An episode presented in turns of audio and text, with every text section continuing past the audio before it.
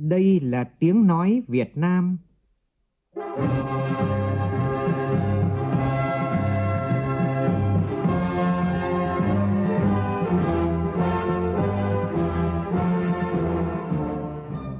là tiếng nói Việt Nam, phát thanh từ Hà Nội, thủ đô nước Cộng hòa xã hội chủ nghĩa Việt Nam.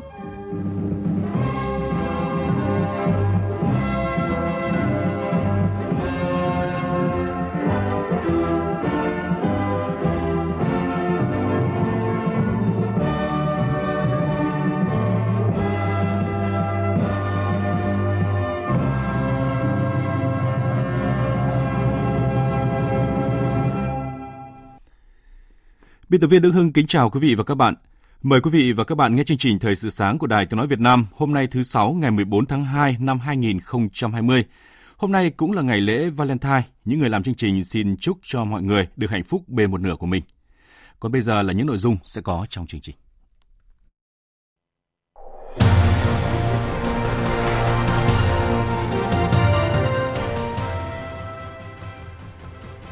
Tặng bằng khen của Thủ tướng Chính phủ cho tổ bay đã đến Vũ Hán, Trung Quốc để đón công dân Việt Nam.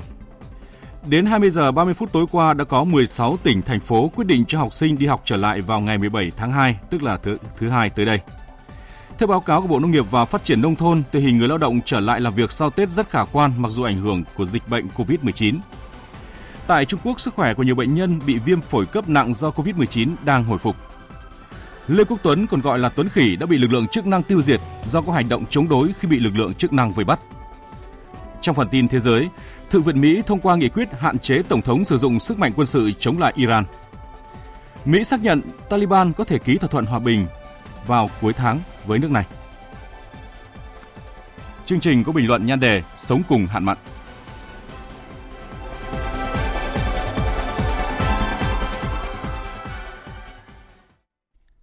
Bây giờ là nội dung chi tiết. Tổ bay của hãng hàng không Việt Nam, Vietnam Airlines, thực hiện chuyến bay đón công dân Việt Nam từ vùng dịch Vũ Hán, Trung Quốc về nước trong ngày 9 tháng 2 và 10 tháng 2 vừa được trao tặng bằng khen của Thủ tướng Chính phủ. Bằng khen được trao cho tổ bay gồm 15 thành viên đã hoàn thành nhiệm vụ đưa công dân Trung Quốc và công dân Việt Nam trở về quê hương, vận chuyển trang thiết bị, vật tư y tế của chính phủ, nhân dân, Hội chữ thập đỏ Việt Nam trao tặng chính phủ, nhân dân Trung Quốc cùng hàng hóa y tế của Việt Nam Airlines ủng hộ các hãng hàng không Trung Quốc. Trước đó, Bộ Y tế cũng đã trao bằng khen cho 3 y bác sĩ tham gia đoàn công tác này. Kết thúc hành trình, toàn bộ tổ bay và các bác sĩ từ Vũ Hán trở về đã được cách ly theo hướng dẫn của Bộ Y tế và tình trạng sức khỏe của tất cả các thành viên hiện đều ổn định. Hội thảo thực hiện trách nhiệm xã hội tại doanh nghiệp, vai trò và sự tham gia của người lao động tiếp tục diễn ra hôm nay tại thành phố Cần Thơ. Hội thảo do Tổng Liên đoàn Lao động Việt Nam phối hợp với Tổ chức Lao động Quốc tế ILO phối hợp tổ chức. Hội thảo hôm nay sẽ tiếp tục với các vấn đề như kinh nghiệm giải quyết tranh chấp lao động, các chính sách của Liên minh Hợp tác xã Việt Nam nhằm hỗ trợ việc làm và các vấn đề liên quan đến trách nhiệm xã hội của hợp tác xã trong khu vực phi chính thức.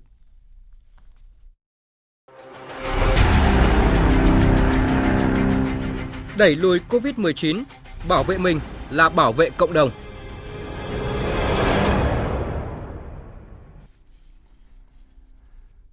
Thưa quý vị và các bạn, theo xác nhận của Bộ Y tế, nước ta vừa có thêm một ca dương tính với chủng mới của virus corona. Đây là người thứ 11 ở Vĩnh Phúc và là ca thứ 16 dương tính với virus COVID-19 tại Việt Nam. Đây là một bệnh nhân nam 50 tuổi ở xã Sơn Lôi, huyện Bình Xuyên, là bố đẻ của Nguyễn Thị Dự, thành viên của đoàn 8 người từ thành phố Vũ Hán, tỉnh Hồ Bắc, Trung Quốc trở về và dương tính với virus COVID-19 và là người thứ 11 ở Vĩnh Phúc dương tính với loại virus này. Và trong diễn biến liên quan thì Bộ Y tế cũng vừa chuyển vật tư hóa chất phòng chống dịch COVID-19 và cử hai tổ công tác hỗ trợ tỉnh Vĩnh Phúc. Cũng từ hôm qua thì Ủy ban nhân dân tỉnh Vĩnh Phúc đã triển khai khẩn cấp nhiệm vụ khoanh vùng cách ly khu vực có dịch tại xã Sơn Lôi, huyện Bình Xuyên với thời gian là 20 ngày. Cả hệ thống chính trị của Vĩnh Phúc vào cuộc ngăn chặn, khoanh vùng và nhanh chóng sớm dập dịch. Số người tử vong virus corona chủng mới COVID-19 tính đến cuối ngày hôm qua tại Trung Quốc là 1.367 người, tăng hơn 250 người so với hôm trước. Trong khi đó, theo thống kê chính thức từ Cục Quản lý Y tế, Ủy ban Y tế Quốc gia Trung Quốc, tỷ lệ hồi phục của các bệnh nhân viêm phổi cấp do virus corona mới hay còn gọi là COVID-19 gây ra đang có chiều hướng gia tăng sau khi bị bệnh nặng.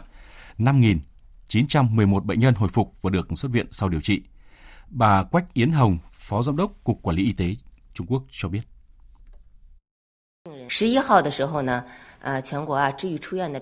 Kể từ ngày 7 tháng 2, mỗi ngày có hơn 500 bệnh nhân được chữa khỏi và xuất viện. Tính đến ngày 11 tháng 2, hơn 4.700 bệnh nhân trên cả nước đã được xuất viện sau khi hồi phục. Nếu tỷ lệ này được duy trì, số lượng bệnh nhân được chữa khỏi sẽ là hơn 5.000 trường hợp vào ngày 13 tháng 2. Đây là một dấu hiệu rất tích cực và cũng thể hiện sự nỗ lực cũng như tính hiệu quả của ngành y của chúng tôi. Vụ Giáo dục Thể chất Bộ Giáo dục và Đào tạo cho biết Đến 20 giờ 30 phút tối qua, có 16 tỉnh, thành phố đã quyết định cho học sinh đi học trở lại vào ngày 17 tháng 2, nghĩa là thứ hai tới đây. Tin cho biết. Cụ thể gồm Cà Mau, Đồng Nai, Sóc Trăng, Đắk Lắc, Đắk Nông, Tây Ninh, Hậu Giang, Bình Phước, Cần Thơ, Hà Nam, Đà Nẵng, Yên Bái, Hà Tĩnh, Thái Nguyên, Lạng Sơn và Đồng Nai. Riêng Vĩnh Phúc tiếp tục cho học sinh nghỉ học đến ngày 22 tháng 2. Trước đó, sau khi xin ý kiến về mặt chuyên môn của Bộ Y tế, Bộ Giáo dục và Đào tạo có công văn trong đó cho biết các địa phương không có dịch có thể cho học sinh đi học trở lại sau khi đã tiêu độc khử trùng, vệ sinh bàn ghế, thiết bị dạy học, lớp học, đảm bảo các điều kiện vệ sinh phòng bệnh cho học sinh, nước sạch và xà phòng. Hướng dẫn học sinh, cha mẹ học sinh, giáo viên, cán bộ, nhân viên về cách thức phòng chống bệnh và ngăn ngừa lây nhiễm. Đối với các địa phương có báo cáo trường hợp bệnh, ngoài yêu cầu trên, tiếp tục theo dõi sát tình hình và chỉ cho học sinh đi học trở lại khi đã có các biện pháp phòng bệnh cho học sinh. Trường hợp nhiễm bệnh đã được tiến hành cách ly và không phát sinh ca mới, thực hiện như khuyến cáo của Bộ Y tế. Bộ Lao động Thương binh và Xã hội vừa có báo cáo nhanh về tình hình ảnh hưởng của dịch bệnh viêm đường hô hấp cấp do virus corona liên quan tới lĩnh vực lao động, người có công và xã hội. Theo báo cáo này thì đến ngày 12 tháng 2 trong tổng số trên 180.000 doanh nghiệp của 30 tỉnh thành phố đã có 312 doanh nghiệp tạm dừng hoạt động, 553 doanh nghiệp giảm quy mô hoặc là thu hẹp sản xuất kinh doanh. Tin của phóng viên Hà Nam. Theo báo cáo nhanh của Bộ Lao động Thương binh và Xã hội, trong tổng số trên 5.000 hợp tác xã đã có 25 hợp tác xã phải tạm dừng hoạt động và 5 hợp tác xã phải giảm quy mô hoặc thu hẹp sản xuất kinh doanh. Về số lao động bị ảnh hưởng theo ngành kinh tế, báo cáo nhanh của 22 trong số 63 tỉnh thành phố cho thấy đã có gần 9.000 người lao động bị ảnh hưởng. Báo cáo cũng cho biết có trên 1.100 lao động của 22 trong số 63 địa phương thuộc lĩnh vực dịch vụ lưu trú và ăn uống đã bị mất việc làm do ảnh hưởng của dịch bệnh COVID-19. Tuy nhiên, theo Bộ trưởng Bộ Lao động Thương binh và Xã hội Đào Ngọc Dung, tình hình người lao động trở lại làm việc sau Tết rất khả quan sau cái Tết ờ, Nguyên đán năm nay đấy, thị trường lao động nó không biến động nhiều. Đặc biệt là cái tình trạng khan hiếm lao động như một số năm là không có. Đến thời điểm này là nhìn chung cả nước ấy, 98% các cái doanh nghiệp đã trở lại hoạt động và người lao động đã trở lại hoạt động. Tuy nhiên, trước cái tình hình dịch corona thế này, chúng ta cũng phải lường hết các cái tình huống đặt ra. Đối với những doanh nghiệp mà chủ động được nguyên liệu, vật liệu rồi các cái thiết bị để phục vụ cho hoạt động thì có thể sẽ đảm bảo ổn định và phát triển. Chuyển sang một vấn đề đáng chú ý khác, thưa quý vị và các bạn, năm nay thị trường hoa quà tặng trong ngày lễ tình nhân tại thành phố Đà Nẵng khá sôi động, giá hoa hồng tăng cao so với ngày thường. Ngày lễ tình nhân năm nay, chung ngày vía thần tài, nên các tiệm vàng bạc đá quý cũng thu hút nhiều khách hàng. Phản ánh của phóng viên Lê Tuyết tại miền Trung. Dọc các tuyến đường lớn như Lê Duẩn, Phan Chu Trinh, Trần Phú, Lê Lợi, các mặt hàng quà tặng trong ngày lễ tình nhân được bày bán phong phú về mẫu mã, đa dạng về chủng loại. Năm nay, ngoài những quà tặng truyền thống như hoa, bưu thiếp, đồng hồ, còn có những món quà độc đáo khác như gấu, trái tim đôi, gấu phát nhạc tình yêu. Anh Bùi Tá Minh, chủ cửa hàng lưu niệm ở đường Lê Lợi, quận Hải Châu, thành phố Đà Nẵng cho rằng thị trường quà tặng Valentine năm nay khá phong phú, trong đó mặt hàng được giới trẻ ưa chuộng là sô cô la, giá dao động từ 200 ngàn đến 1 triệu đồng một hộp. Tôi có bán nhiều loại sô la, nhiều đôi tình nhân tới mua rất nhiều. So với năm năm nay bán được nhiều hơn. Mặt hàng sô la, nhiều loại. Tại các shop hoa, giá hoa tăng gấp 3 đến 4 lần so với ngày thường. Anh Phạm Văn Kiểm, chủ shop hoa ở đường Yên Bái, quận Hải Châu, thành phố Đà Nẵng cho biết. Có hoa hồng lên giá thôi. Bình thường thì khoảng à, tầm khoảng 7 ngàn, bây giờ tầm khoảng 20 ngàn cũng bông. Nếu hoa đẹp thì bây giờ 2-3 triệu cũng có. Kết theo hình trái tim có vào tầm 4-50 bông. Khách mua thì tăng lên so với ngày thường. Cái ngày Valentine thì các đôi tình nhân họ mua hoa để họ tặng cho nhau. Bên cạnh hoa, sô-cô-la, dịp lễ Valentine năm nay trùng với ngày vía thần tài, nên tại các tiệm vàng bạc đá quý trên đường Hùng Vương Trần Phú khá đông người mua. Nhiều cửa hàng triển khai chương trình khuyến mại, kèm quà tặng trị giá từ 200.000 đến 700.000 đồng. Theo Bộ Nông nghiệp và Phát triển Nông thôn, cả nước hiện có 10 ổ dịch cúm gia cầm cúm A H5N6, trong đó có 9 ổ dịch chưa qua 21 ngày ở Hà Nội, Bắc Ninh, Thanh Hóa, Nghệ An và Quảng Ninh với tổng số trên 43.000 gia cầm buộc phải tiêu hủy. Trước diễn biến phức tạp của dịch bệnh, công tác phòng chống dịch bệnh được triển khai ra sao và những vấn đề gì cần phải lưu ý nhằm tránh lây lan dịch bệnh? Chuyên mục câu chuyện thời sự trong chương trình theo dòng thời sự sẽ có trong ít phút nữa. Chúng tôi sẽ mời đến phòng phát thanh trực tiếp ông Nguyễn Văn Long, Phó Cục trưởng Cục Thú y, Bộ Nông nghiệp và Phát triển Nông thôn để cùng bàn luận về vấn đề này. Quý vị thính giả quan tâm hãy gọi điện thoại đến số là 0243 934 9483 để đóng góp ý kiến hoặc là đặt câu hỏi với vị khách mời. Ủy ban nhân dân tỉnh Bình Định vừa yêu cầu tới tháng 5 năm nay, các địa phương trên địa bàn tỉnh phải hoàn thành việc nâng cấp các công trình cấp nước, hoàn chỉnh phương án xây dựng các công trình cấp nước tập trung cho người dân vùng thiếu nước, không để người dân thiếu nước sinh hoạt trong mùa nắng hạn. Tỉnh Bình Định hiện đang ưu tiên các công trình cấp nước sinh hoạt cho người dân vùng chịu nắng hạn, thiếu nước theo hình thức đầu tư công và kêu gọi đầu tư. Các địa phương cũng chủ động nâng cấp, chuyển đổi các công trình cấp nước công cộng, bổ sung nguồn cung cấp nước cho người dân sinh hoạt trong mùa nắng nóng. Theo thống kê của Ủy ban nhân dân tỉnh Bình Định, vào mùa khô năm nay, toàn tỉnh có gần 15.900 hộ có nguy cơ thiếu nước sinh hoạt. Trong đó, chắc chắn bị thiếu là trên 5.800 hộ. Dự kiến tỉnh Bình Định cần trên 23 tỷ đồng để hỗ trợ nước sinh hoạt cho người dân trong năm nay. Còn tại tỉnh Đắk Nông, khô hạn đã bắt đầu xảy ra tại một số địa phương. Ngành nông nghiệp tỉnh này đang tích cực chủ động thực hiện nhiều giải pháp phòng chống hạn hán trong mùa khô. Hoàng Quy, phóng viên Đài tiếng nói Việt Nam thường trú tại khu vực Tây Nguyên đưa tin. Tỉnh Đắk Nông hiện có hơn 250 công trình thủy lợi phục vụ tưới tiêu cho gần 40.000 hecta cây trồng các loại, trong đó lúa nước khoảng 3,5 ngàn hecta, còn chủ yếu là cây công nghiệp dài ngày. Hiện Đắk Nông đã bắt đầu xuất hiện khô hạn tại các huyện phía Bắc như Cư Rút, Crono, Đắk Min. Dự báo trong 2 tháng tới, ở các huyện này sẽ có khoảng 8.000 hecta cây trồng thiếu nước tưới do cạn kiệt nguồn nước. Ông Nguyễn Tường Duy, Phó Giám đốc Công ty Trách nhiệm hữu hạn một thành viên khai thác công trình thủy lợi tỉnh Đắk Nông cho biết, Chúng tôi đã chủ động sửa chữa, bảo dưỡng, à, thay thế máy móc trang thiết bị à, hư hỏng. Cái thứ hai là chúng tôi triển khai nạo vét, khơi thông dòng chảy các kênh mương, các hệ thống à, trên kênh. Cái thứ ba là triển khai sửa chữa hệ thống điện các trạm bơm và đặc biệt là triển khai các hệ thống trạm bơm giả chiến để kịp thời thời bơm tưới phục vụ cho người dân.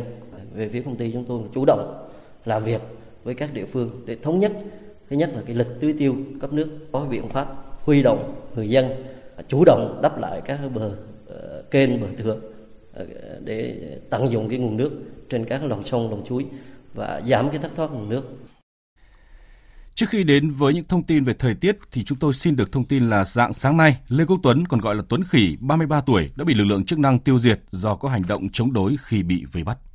Lực lượng công an phát hiện và tiêu diệt khi Lê Quốc Tuấn, còn gọi là Tuấn Khỉ, đang lẩn trốn tại một ngôi nhà ở khu vực giáp danh giữa xã Bình Mỹ, huyện Củ Chi và khu vực Cầu Sáng, huyện Hóc Môn, thành phố Hồ Chí Minh. Địa điểm này cách ấp Bốn Phú, xã Trung An, huyện Củ Chi, nơi lực lượng chức năng từng bao vây truy tìm Tuấn Khỉ trước đó khoảng hơn 10 km. Việc lực lượng chức năng chốt chặn khiến hàng trăm người dân hiếu kỳ theo dõi giao thông qua khu vực ủ nứ. Đêm qua, nhiều người có mặt tại hiện trường nghe thấy tiếng súng nổ.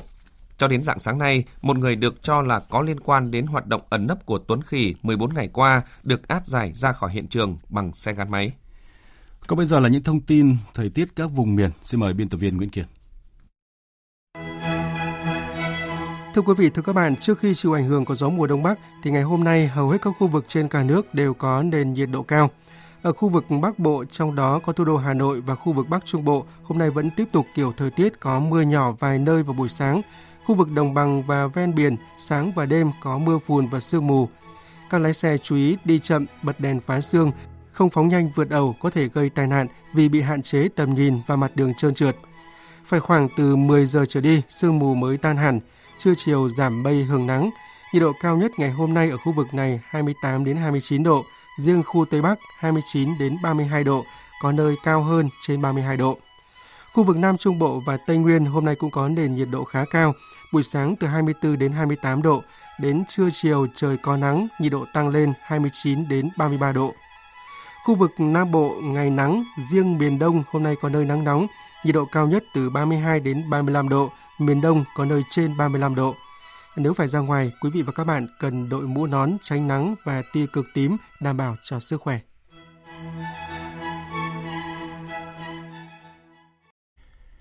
Chương trình Thời sự sáng sẽ được tiếp tục với phần tin thế giới.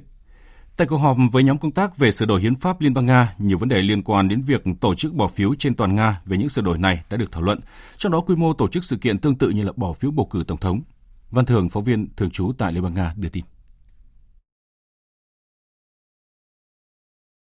Theo Tổng thống Nga Vladimir Putin, ông đồng ý đề xuất thời gian tổ chức bỏ phiếu sửa đổi hiến pháp sẽ diễn ra vào ngày trong tuần và mọi người sẽ được nghỉ vào ngày này. Người đứng đầu nhà nước cũng ủng hộ việc bỏ phiếu nên được thực hiện theo mô hình bầu cử Tổng thống Liên bang Nga. Trong đó, Ủy ban bầu cử Trung ương sẽ đảm nhận việc tổ chức bỏ phiếu. Ông Putin lưu ý rằng luật về sửa đổi hiến pháp chỉ có hiệu lực trên cơ sở kết quả của một cuộc bỏ phiếu toàn Nga nếu người dân ủng hộ trong quá trình bỏ phiếu, thì luật sẽ có hiệu lực và sửa đổi hiến pháp sẽ được ban hành. Nếu người dân không xác nhận điều đó, thì việc sửa đổi hiến pháp sẽ không được thực hiện. Theo đề nghị của Tổng thống Nga Vladimir Putin, các sửa đổi này cần được trưng cầu ý dân trong một cuộc bỏ phiếu trên toàn Liên bang Nga để công dân có thể bày tỏ quan điểm của mình.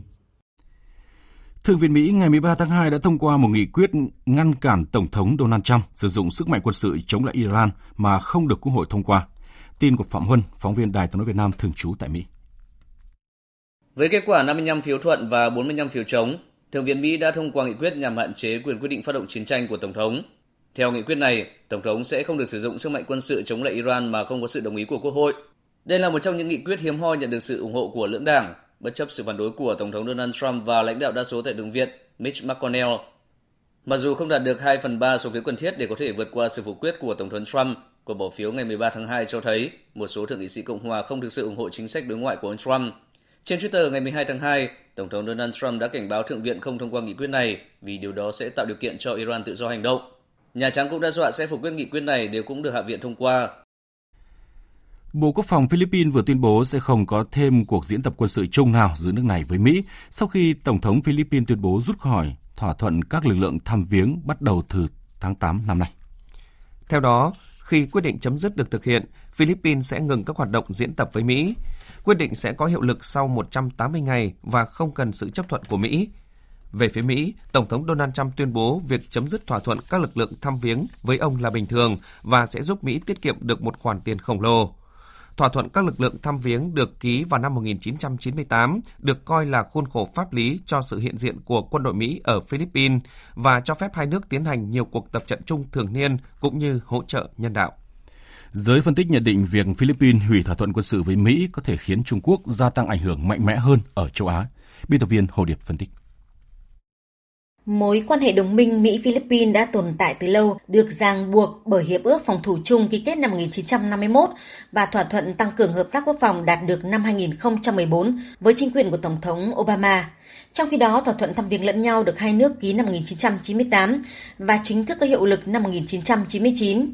Vì thế, việc Philippines hủy bỏ thỏa thuận quan trọng này sau 22 năm tồn tại sẽ đưa quan hệ Mỹ-Philippines trở lại trạng thái đầu thập kỷ 90, đó là một mối quan hệ liên minh không có sự hiện diện quân sự của Mỹ.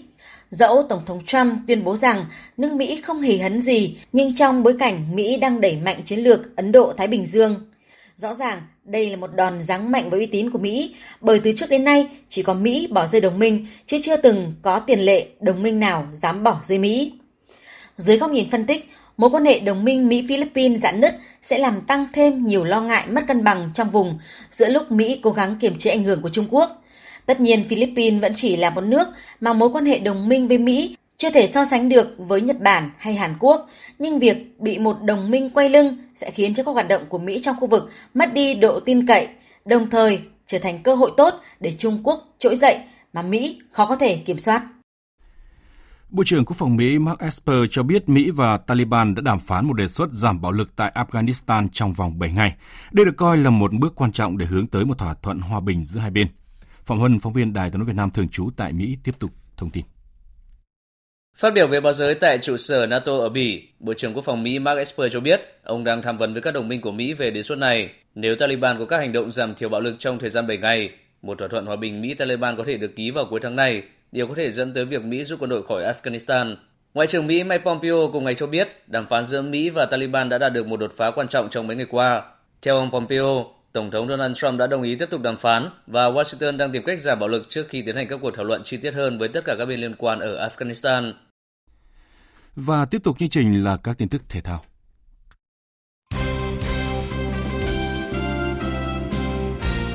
Cầm hòa đội tuyển nữ Trung Quốc một đều ở những giây phút cuối cùng. Đội tuyển nữ Australia có được 7 điểm và giành ngôi đầu bảng B và sẽ gặp đội tuyển nữ Việt Nam, đội nhì bảng A ở vòng loại thứ ba tổ chức ở Hàn Quốc tại vòng Playoff Olympic 2020.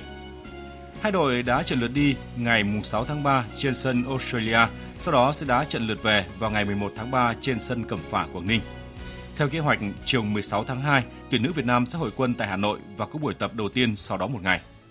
Chủ tịch Ủy ban tổ chức Đại hội Thể thao Olympic Tokyo và Đại hội Thể thao Người khuyết tật Paralympic Tokyo 2020, ông Yoshiro Mori khẳng định dịch viêm đường hô hấp cấp COVID-19 sẽ không ảnh hưởng tới kế hoạch triển khai các sự kiện thể thao này. Nhà tổ chức Olympic sẽ thực hiện các biện pháp phòng ngừa cần thiết cho các vận động viên và người dân từ nhiều quốc gia khác tới Nhật Bản trong dịp này. Thưa quý vị và các bạn, thời điểm này là cao điểm diễn ra hạn hán và xâm nhập mặn ở đồng bằng sông Cửu Long. Năm nay khốc liệt hơn năm 2016 và sẽ càng ngày bất thường nghiêm trọng hơn. Thế nên thay bằng né tránh lo ngại, các nhà quản lý và người dân vùng đồng bằng sông Cửu Long cần nghiêm túc và khẩn trương tính toán phương án thích nghi sống cùng với hạn mặn. Về nội dung này, biên tập viên Hương Lan có bài bình luận nhan đề Sống cùng hạn mặn qua sự thể hiện của phát thanh viên Hồng Huệ. Mời quý vị và các bạn cùng nghe. Người dân những địa phương ven biển như Bạc Liêu, Bến Tre mấy tháng nay đã cảm nhận rõ nhất và sớm nhất sự ảnh hưởng nghiêm trọng của hạn mặn đến sản xuất và đời sống. Ngay từ những tháng cuối năm 2019, nước mặn đã lấn sâu vào các nhánh sông chính ở Bến Tre, khiến nhiều diện tích lúa và cây trồng bị ảnh hưởng. Đây được đánh giá là đợt xâm nhập mặn bất ngờ nhất và nhanh nhất từ trước đến nay tại tỉnh này. Hiện giờ ở một số tỉnh đồng bằng sông Cửu Long, nước mặn đã xâm nhập vào đất liền tới 100 km, khiến hàng nghìn hecta lúa có nguy cơ mất trắng. Cuộc sống bị đảo lộn khi nước sinh hoạt thiếu thốn, bà con phải sử dụng nước có độ mặn gần 2 phần nghìn để sinh hoạt, hoặc mua nước với giá cao ngất ngưỡng 70.000 đồng một khối. Tổng cục Thủy lợi, Bộ Nông nghiệp và Phát triển Nông thôn nhận định, xâm nhập mặn năm nay sẽ tác động đến 10 trên 13 tỉnh thuộc khu vực đồng bằng sông Cửu Long. Tổng diện tích tự nhiên thuộc vùng ảnh hưởng của xâm nhập mặn khoảng 1 triệu 900 nghìn hecta, cao hơn năm 2016 khoảng gần 50 nghìn hecta. Như vậy là hạn hán và xâm nhập mặn năm nay đã xảy ra sớm hơn, sâu hơn và nghiêm trọng hơn đợt hạn mặn kỷ lục 4 năm trước. Nguyên nhân của tình trạng khô hạn nghiêm trọng trong mùa khô 2019-2020 này được các chuyên gia cho là do lượng mưa khá ít bởi hiện tượng El Nino.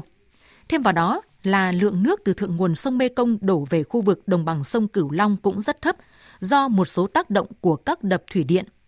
Và cũng không thể phủ nhận là biến đổi khí hậu ngày càng tác động rõ nét khiến vùng đồng bằng có nguy cơ lún dần.